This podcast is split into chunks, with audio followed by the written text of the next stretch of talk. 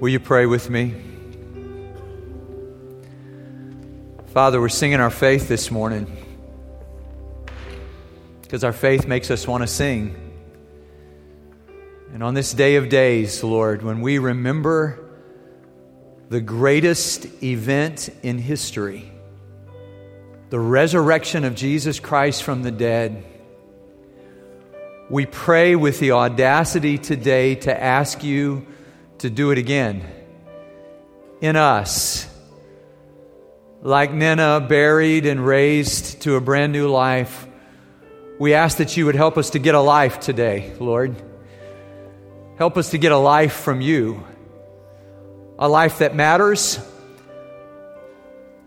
a life that will last forever. And I thank you, Lord, that you're the only one in this room who's read all of our email. You're the only one who knows everything about us.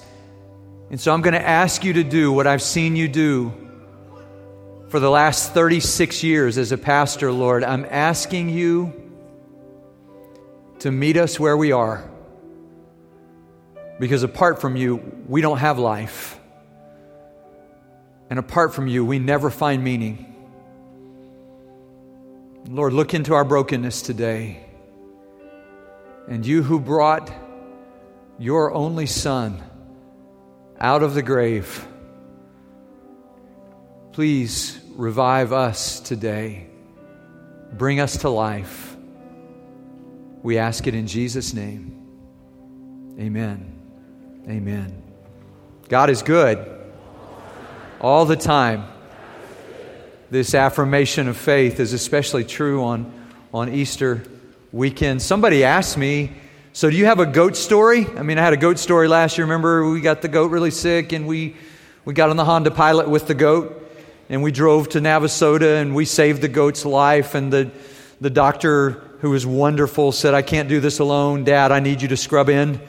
And so I helped operate on the goat. And um, I know I don't, we don't have any goat. We kind of moved up in the uh, in the livestock world. We now um, we don't have we don't have goats, but we have a heifer uh, named Maylee, and I think we have a picture of uh, Casey leading Maylee at the Houston Rodeo. And uh, Maylee's a Maylee's a great cow. And there's a, I was with her too. This was in Austin, I think. I was standing with her there, and um, no no real heifer story. I would only say that right after that picture was taken, for some reason she got a little irritated with me, and she helped me jump over that fence right in front of me. She just gave me a little boost, and I went over the fence and uh, just kind of no, I don't, I don't have any goat or heifer stories this year, but I just keep thinking about this lamb who took away the sin of the world when he died on the cross and rose again on the third day, and how we ought to follow him everywhere he goes. Amen?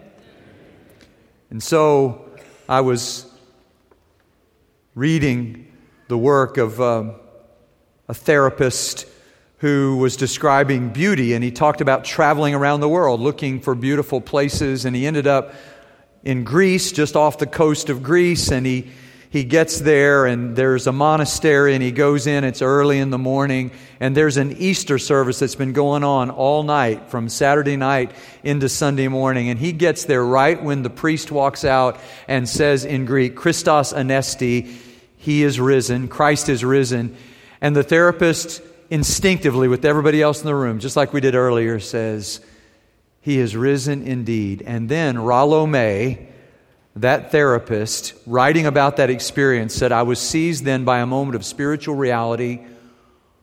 What would it really mean for our world if He had truly risen?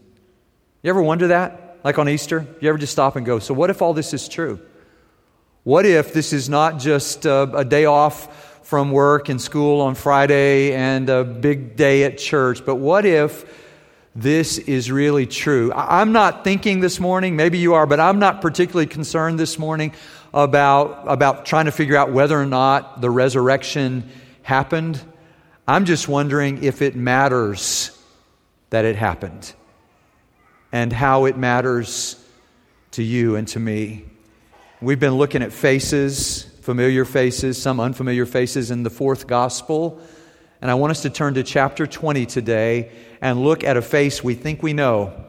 And I want us to look closely at his face and to see what we really see. We're going to look at the story of the one that we've always called, I've always called him, haven't you always called him? Doubting Thomas. Got a new, new take on him today, if you'll look with me in God's Word. Stand with me as we read God's Word. John chapter 20, verses 19 to 31.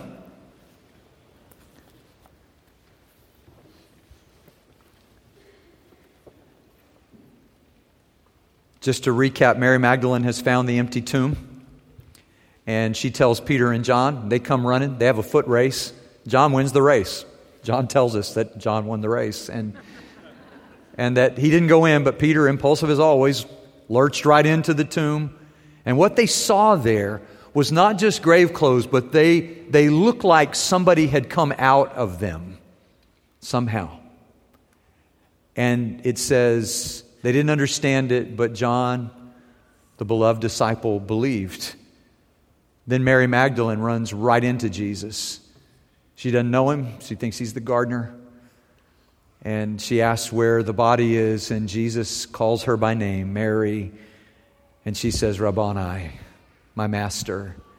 Then she runs and tells the rest of the disciples, and they all gather. They all gather in the upper room except for Thomas.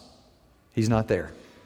And so we pick up the story in chapter 20, verse 19. On the evening of that first day of the week, when the disciples were together with the doors locked for fear of the Jewish leaders, Jesus came and stood among them and said, Peace be with you. And after he said this, he showed them his hands and side. The disciples were overjoyed when they saw the Lord. Again, Jesus said, Peace be with you. As the Father has sent me, I am sending you. And with that, he breathed on them and said, Receive the Holy Spirit. If you forgive anyone's sins, their sins are forgiven. If you do not forgive them, they are not forgiven. Now, Thomas, also known as Didymus, one of the twelve, was not with the disciples when Jesus came. So the other disciples told him, We have seen the Lord. But he said to them, Unless I see the nail marks in his hands, and put my finger where the nails were, and put my hand into his side, I will not believe. A week later, his disciples were in the house again, and Thomas was with them. Though the doors were locked, Jesus came and stood among them and said, Peace be with you. Then he said to Thomas, Put your finger here. See my hands? Reach out your hand and put it into my side. Stop doubting. Literally, stop disbelieving and believe. Thomas said to him, My Lord and my God. And then Jesus told him, Because you have seen me, you have believed. Blessed are those who have not seen and yet have believed. Jesus performed many other signs in the presence of his disciples, which are not recorded in this book, but these are written that you may believe that Jesus is the Messiah, the Son of God, and that by believing you may have life in His name. This is the word of the Lord. Thanks be to God. Please, please be seated. Hmm. I've always thought of him as doubting Thomas. I mean, that's what I've always heard about him. But as I was reading through the Gospel of John, something struck me this time. I see John building to a point, and he is inviting us to believe. So he says at the very beginning of the book, But to as many as received him, to those who believed in his name, he gave the right to become the children of God, children born not of natural descent, nor of a human decision or a husband's will, but born of God. And he uses this word life over and over again. And he uses the word believe over and over again. And he is inviting us with every story, with every miracle that he shows us, to believe. And he rises finally to the crescendo.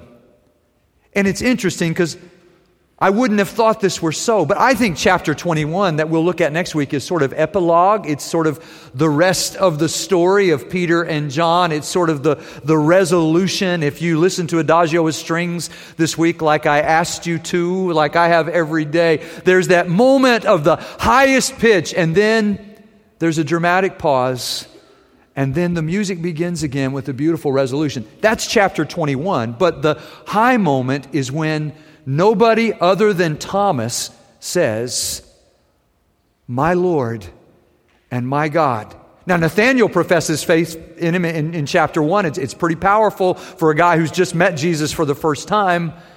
In chapter 9, the blind man, beautiful confession of faith. We saw that a couple weeks ago, chapter 11. Martha uh, says, I believe you're the Messiah, the Son of God. But nobody else in the Gospel of John calls Jesus God except for Thomas. What do we make of that? Is he just doubting Thomas forever? No, there, there, are other parts of the story that come out to us. For instance, in, in chapter 11, um, we have him speaking when, when Jesus is going back to Bethany to, to raise Lazarus back to life, and they've been trying to kill Jesus in Jerusalem, and, and his disciples are warning him not to go, and Jesus says, We're going. And Thomas is the one who says in John chapter 11, verse 16, Let us also go that we may die with him. Now, this is one of those moments where you kind of wish you had the intonation of his voice. So, is he Braveheart? Like, let us go and die with him? I mean, is this resolute courage? Or is this kind of more Eeyore? We're all gonna die. We don't know. All we know is he says, let's go and die with him. And then in chapter 14, right after Jesus says, let not your hearts be troubled. You believe in God, believe also in me. In my Father's house are many rooms. I'm going to prepare a place for you. And if I go, I'll come again and receive you unto myself, that where I am, there you may be also. And where I go, you know, and the way you know. And Thomas says to him in verse 5, yeah, we don't know. Jesus, if you think we know where you're going, we don't know. And if we don't know where you're going, we don't know the way. Just between us, don't you think he had a point? I mean, if you don't know the address, not even Siri can help you. If you don't know where you're going, you got nothing to punch in, you're like, oh, just, you know, go that way till you get there. Where? Where am I going? And Thomas is just honest. Maybe we should just call him honest Thomas. He's very honest, isn't he? I mean, there's, there's resolute courage. Let us go and die with him. And then there's reasonable curiosity. So we don't know where you're going. How can we know the way?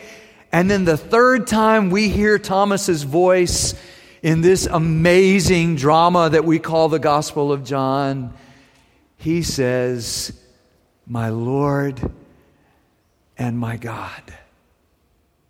Maybe he's not doubting Thomas, but it makes you wonder why he's absent. I mean, he, he, does say, unless I see. But just remember, the other disciples have seen Jesus' hands and have seen his side. He's only asking for what they've seen. You know, is he from the Ozark Mountains of Israel? You know, kind of uh, show me state, Missouri? You know, he's the Missourian apostle. I got to see it or I won't believe it. Maybe that's the point. Maybe Thomas just won't believe it unless he sees it. Maybe, maybe you too, right? But the interesting thing about the Gospel of John is it doesn't teach that seeing is believing. What it teaches is that believing is seeing. It flips it upside down. So maybe Thomas is absent because he knows Jesus is absent.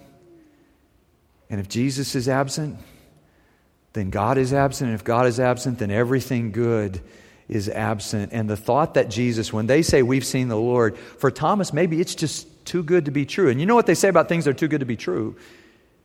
If it sounds too good to be true, it probably isn't true. Have you ever heard that? Maybe that's Thomas at this point. So it's interesting that Jesus calls him out of that and he comes to this marvelous confession of faith. And it just made me wonder today what if God called us out of the tomb of our disbelief today into the resplendent light of faith in him? And what if that faith brought us to life. Here, here's what I noticed in this passage. I never noticed this before, but I just keep reading because I notice new things. And I noticed that there are two promises from Easter that I want us all to receive. The first one is when he says, um, Blessed are those who have not seen and yet believe. So there's a blessing, and I want you to get that blessing. See, we haven't seen Jesus' hands, but we, we can believe. We haven't seen his side, but we can believe. The blessing is for us. The second thing he says in verse 31 is to everyone who believes, he will give life.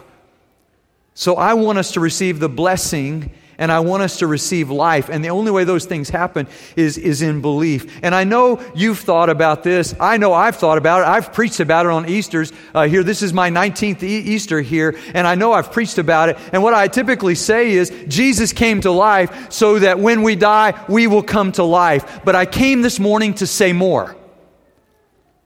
Jesus not only came to life to bring us physically back to life after we die, but Jesus came to life to create in his church a life giving community that experiences his abundant eternal life starting right now. And I started studying this week just wondering, because I was thinking maybe somebody, maybe not all of you, but somebody in this room was wondering, what does Easter really have to do with me? Okay, when I die, I get to come back to life. Great. Okay, good. Got it, Pastor. Let's move on. But what if Easter has everything to do with the way we're feeling today and the way we're living our lives today and the thoughts that keep us from trusting and believing in God. And what if God wants to move us beyond that? So, for instance, maybe we're, we're afraid. Oh, well, the disciples were afraid. How do we know that? Verse 19, they got the door locked. Why? Because they've seen Jesus arrested and crucified, and they don't want him coming after them. So they got the door locked so that they can be safe. Melanie and I were watching that movie Silence last night. Ooh, powerful powerful movie about the missionaries in Japan and how they've got to hide down in the, in the bottom of the ground because if they catch them, they're going to torture them to death as missionaries. It's kind of crazy. And, and, and maybe this is the way the disciples are feeling. We don't want to be the next ones who get crucified. We, we could be next, and they're afraid. And to people like us who are sometimes afraid, to people like us who are serious about security, Jesus comes saying, Peace be with you. So, in a life giving community, we get to share the shalom. And by shalom, I don't just mean the absence of strife, and there's been a lot of war in the news. No, no. I mean by shalom, all the goodness of God. Maybe it's not too good to be true, this goodness of God. So Jesus comes, and he doesn't say it once or twice, but three times he says, Peace be with you. And it's not the first time he says this, because you go back to chapter 14, and he says, My peace I give to you, peace I leave with you, not as the world gives, give I unto you. My peace I give unto you. So, for people like us who need peace, turns out Easter is really big because it offers us the chance to experience God's shalom and share that with other people because a lot of us are really afraid. I remember my friend Dave Peterson used to pastor. He's retired now. Wow, what an amazing ministry he had at Memorial Drive Pres. And he, he says that he had a friend when he pastored up in the Northwest named Peter Peter's 28 years old, goes to the doctor, routine visit, and the doctor says, You got cancer and you're not going to live very long. And Peter is overwhelmed, takes his family, goes out into the mountains up in the northwest. He's trying to process this pain and he, he comes up this hill and he looks at this amazing mountain and there's this in this little bowl of a valley there there's this beautiful lake. And his wife says hey i'll go ask if we can rent a cabin. And she comes back and says they've got an opening a year from now. And peter just loses it. And he goes yeah i'm not going to be here a year from now these mountains are going to be here. They've been here for a thousand years and they'll be here for another thousand years. And, and, and that lake's going to be here a thousand years from now, but I'm not going to be here. And it's just so unfair. It's so unfair that the mountain gets to stay and the lake gets to stay, but I don't get to stay. And sure enough, he never did see that mountain and that lake again. Because when Mount St. Helens blew up later that year, the lake evaporated and the mountain blew up into the sky. Peter, on the other hand, is still alive, but it's true. He never got to see the mountain and the lake again. And you and I live with this kind of fear. And I love the psalmist when he says, There they were, filled with dread, when there was nothing to fear. And Jesus just keeps saying to us, the prophet Isaiah, uh, Do not fear, for I am with you. Do not be dismayed, for I am your God. I will strengthen you and help you. Do not, do not fear, for I have redeemed you. I have summoned you by name, and you are mine. When you pass through the waters, I'll be with you. When you when you pass through the rivers, they'll not sweep over you. When you walk through the fire, you'll not be burned. For I am the Lord, your God, the Holy One of Israel, your Savior. And Jesus comes to, to, to fearful people like me and says, peace. And then when they see him, and he extends his hand and they see the nail prints and they remember his suffering. And here they are and they're suffering and they've got all this grief. And suddenly verse 20 of chapter 20 says it all turns to joy. They are overjoyed when they see the lord. Maybe if we could just see him more clearly in what we're going through we would understand how incredibly powerful he is to give life to sustain us to empower us. And so Jesus just covers them with his joy. And again, in the Gospel of John, he's already said to them, I'm telling you this so that my joy will be in you and your joy will be full. Turns out I have a bigger bucket than you have a cup. So you hold your cup and your cup of joy is going to overflow because I got more than you got. I've got more joy than you ever imagined. And Jesus wants us not only to share in the shalom, but to join in the joy. And this is the distinctive, one of the distinctive characteristics. It's one of the fruit of the Spirit to be filled with the joy of the Lord, to discover that the joy of the Lord is our strength. And for one magnificent moment, they're no longer afraid because there's peace. They're no longer sad because there's joy. And I just want you to know that it goes on to say in verse 24, and Thomas wasn't there. So he's missing something by not being there things he wouldn't have wanted to miss. I mean, the, you know, I want you to share the shalom. I want you to, to join in the joy. I came home this week and I was walking up the sidewalk to my house and, and I looked down in the flower bed and there were flowers. You go, well, great, Pastor, flowers should be in the flower bed, except I hadn't planted any flowers. And I'm usually the one who plants the flowers. So I went inside and I said to Melanie, You plant some flowers? Yeah, I didn't plant any flowers. Casey, you've been planting flowers again? No, I didn't plant any flowers. Where did the flowers come from? Do you know where they came from? Yeah, neither do I. I mean, if you know, tell me, because I want to know.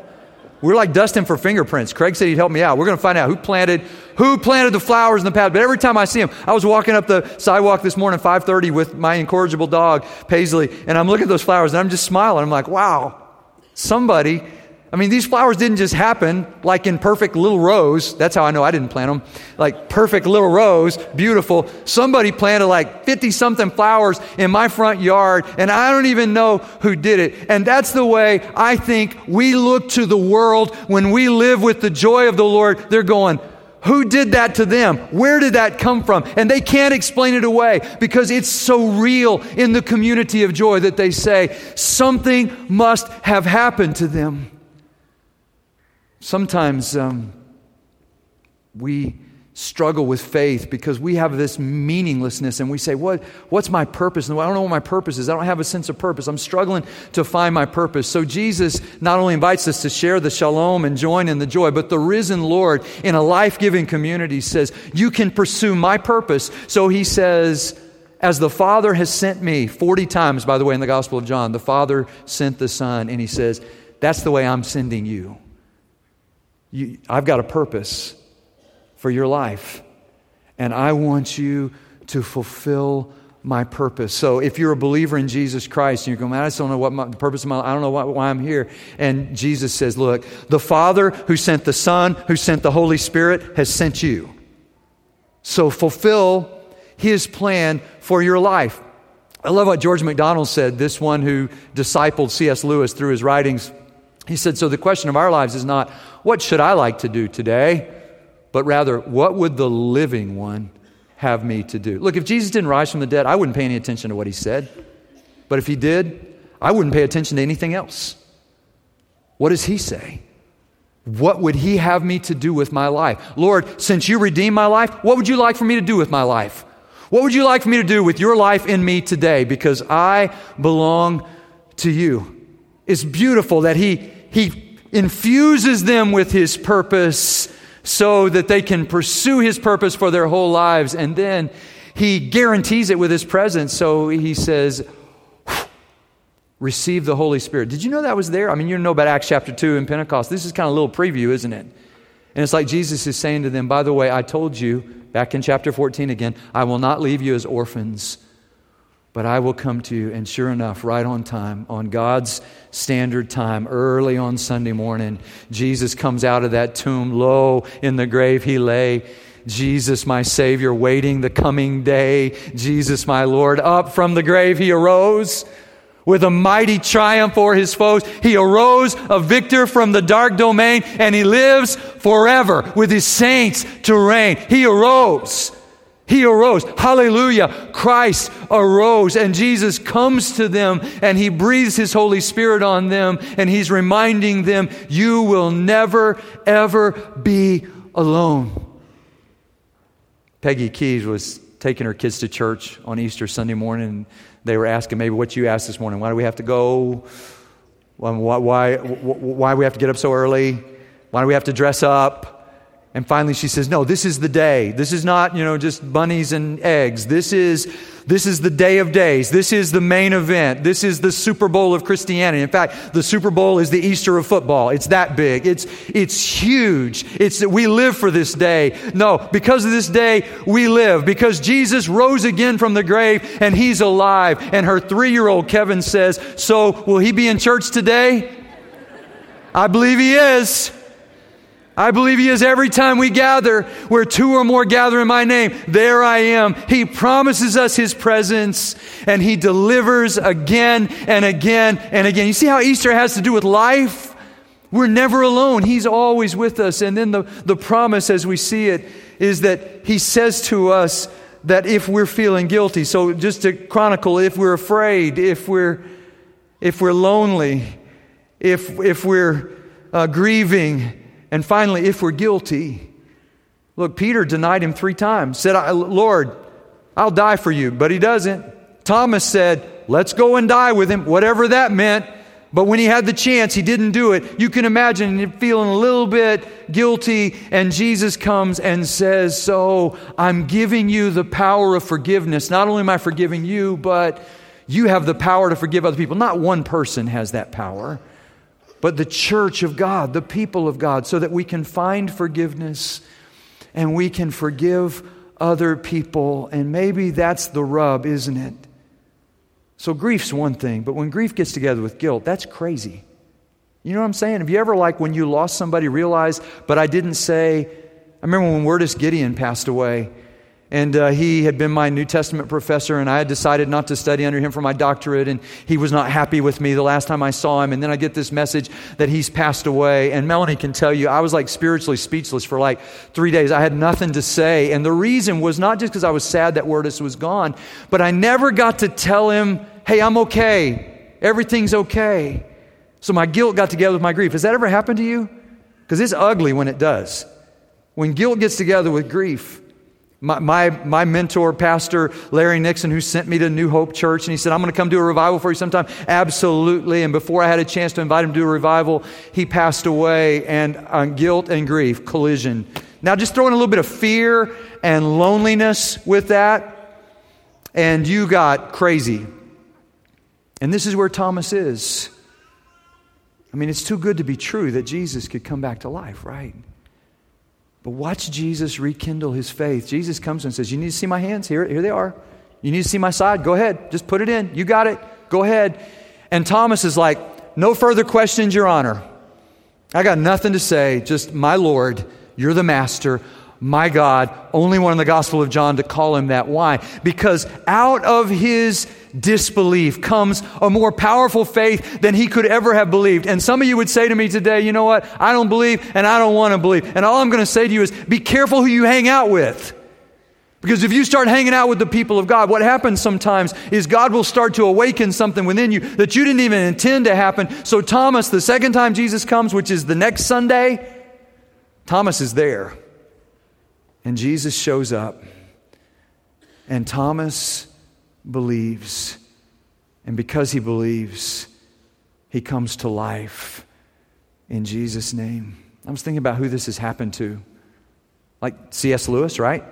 He said, I was the most reluctant convert in all of England. Like, like usually the prodigal son comes home happily. I came home kicking and screaming. God had to drag me into the kingdom, C.S. Lewis said. But he did. And C.S. Lewis had such a profound influence on so many people. I think about scientists in recent years, Francis Collins and others who said, We believe. We believe. We're scientists, but we believe in Jesus Christ. But then I was thinking about in our church, when I moved here uh, 19 years ago, there's a guy who could play the clarinet. And when I say that, I just can't even do justice to it because he was like the best clarinetist in, in the world. Or in Houston for sure, in Texas for sure, and just keep you know going out. He went with me up to Montana one time, played the clarinet, and his wife Susan uh, played the violin. And the people in Helena, Montana will never forget that music because it was awesome. And I got a chance to preach while I was up there. You know, how, you know why I remember that trip? Because I mean, Jeff Lerner is this clarinet player, and he's amazing. And I had taught in men's life over in our gym about sin and about how our sin separates us from God and how we're all sinners. And he came to me after I taught, and he was just such a seeker, but he wasn't a believer at that point. And he said, You know, Dwayne, if that were true, if we really were sinners, and that sin separated us from God, then we would need a Savior. He said, I get where you're going with that. And I just remember thinking at that point, You're on the right road, Jeff. The road you're on is leading you in the right direction. Well, years passed, and a lot of people shared their faith with him, and a lot of things happened. And when we were on that trip to Helena, you know I remember that trip to Helena? Because right before I left, I went to my dermatologist, and he took a little multicolored mole off my leg and said, That may be melanoma. I'll let you know in 10 days. And you don't know me, but hypochondria runs in my family. So I am, I am on the internet learning about melanoma, things I didn't even want to know about melanoma. And I'm waiting 10 days, and now I get to preach. And I'll tell you what, it gave me great clarity when I preached up in Helena, Montana. Because I preached as one who might never preach again. I preached as a dying man to dying men. And Jeff played, and I preached. And I came home for a funeral for Alan Lewis. My friend Alan Lewis went home to be with the Lord. And I came, I flew back from Montana, left Chase up there with his friends, and then preached the funeral, and then flew back to Montana and finished out the mission trip. And I just remember while I was home on the way to the airport, going back to Montana, I got the nurse on the line, and she said, "Oh, you should get something in the mail." No, it's just you're getting old. That's what she said. It's just you got a, like an old skin thing. I don't know, but it's not melanoma. You're good. And then I went back and I preached. And years pass. And then, and then Jeff is, he continues to ask questions. And then Jeff, he meets this preacher named Stuart Rothberg. And Stuart is a converted Jew. Like Jeff, he grew up in the Jewish faith, but he became a believer in Jesus. Didn't reject his Judaism, he just completed his Judaism by becoming a follower of Jesus. And Jeff would stop by and talk to him from time to time. And one day, Stuart took Jeff and Susan and Nathan, their son, over to Israel, and they walked right out in the Jordan River. And Stuart Rothberg baptized Jeff, buried with him by baptism, raised to live a brand new life. And, ha- and, how, and how did that happen? Can I just show you what Stuart Rothberg said about that at Jeff's funeral just a few weeks ago, which, by the way, was an entirely different funeral than it would have been 20 years ago before he was a believer. But watch what Stuart Rothberg, this pastor, says about that experience.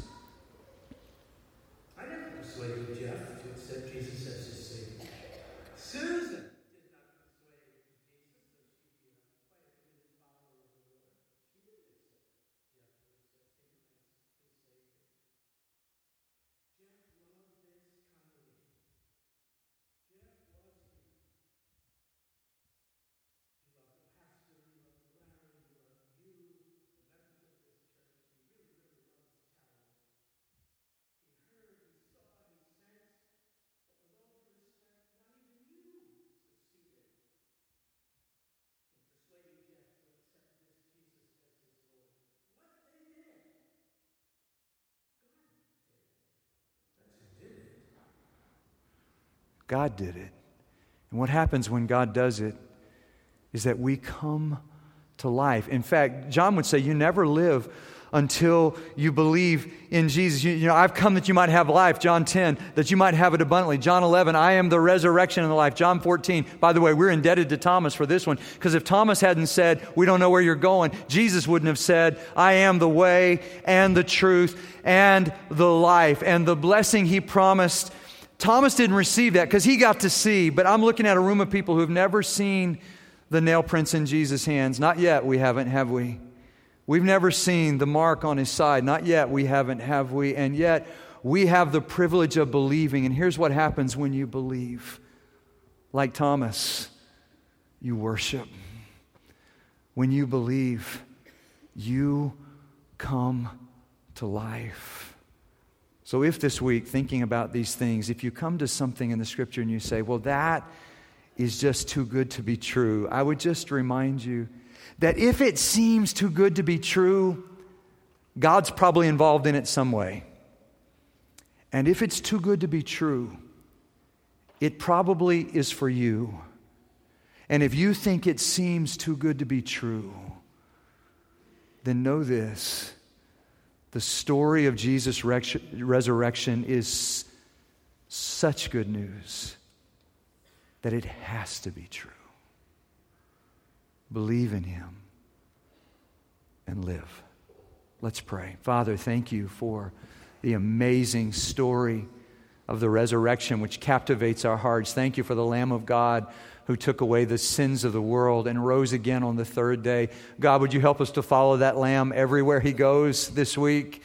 God, show us where you want us to go. And I pray this week that we would share in your shalom with the gathered people of God, Lord, that we would make a way to be with your people so that we can join in the joy, so that we can pursue your purpose, so that we can practice your presence, so that we can find forgiveness and forgive other people for all the reasons that we fearful, sad, purposeless, lonely, Guilty people need life, God. I pray that today we would see that in Jesus, the risen Lord, you have the answer for all of that and more. And Lord, help us to believe so that, like Thomas, we can come out of the tomb of our doubt into the clear light of your life. We ask it in Jesus' name. Amen.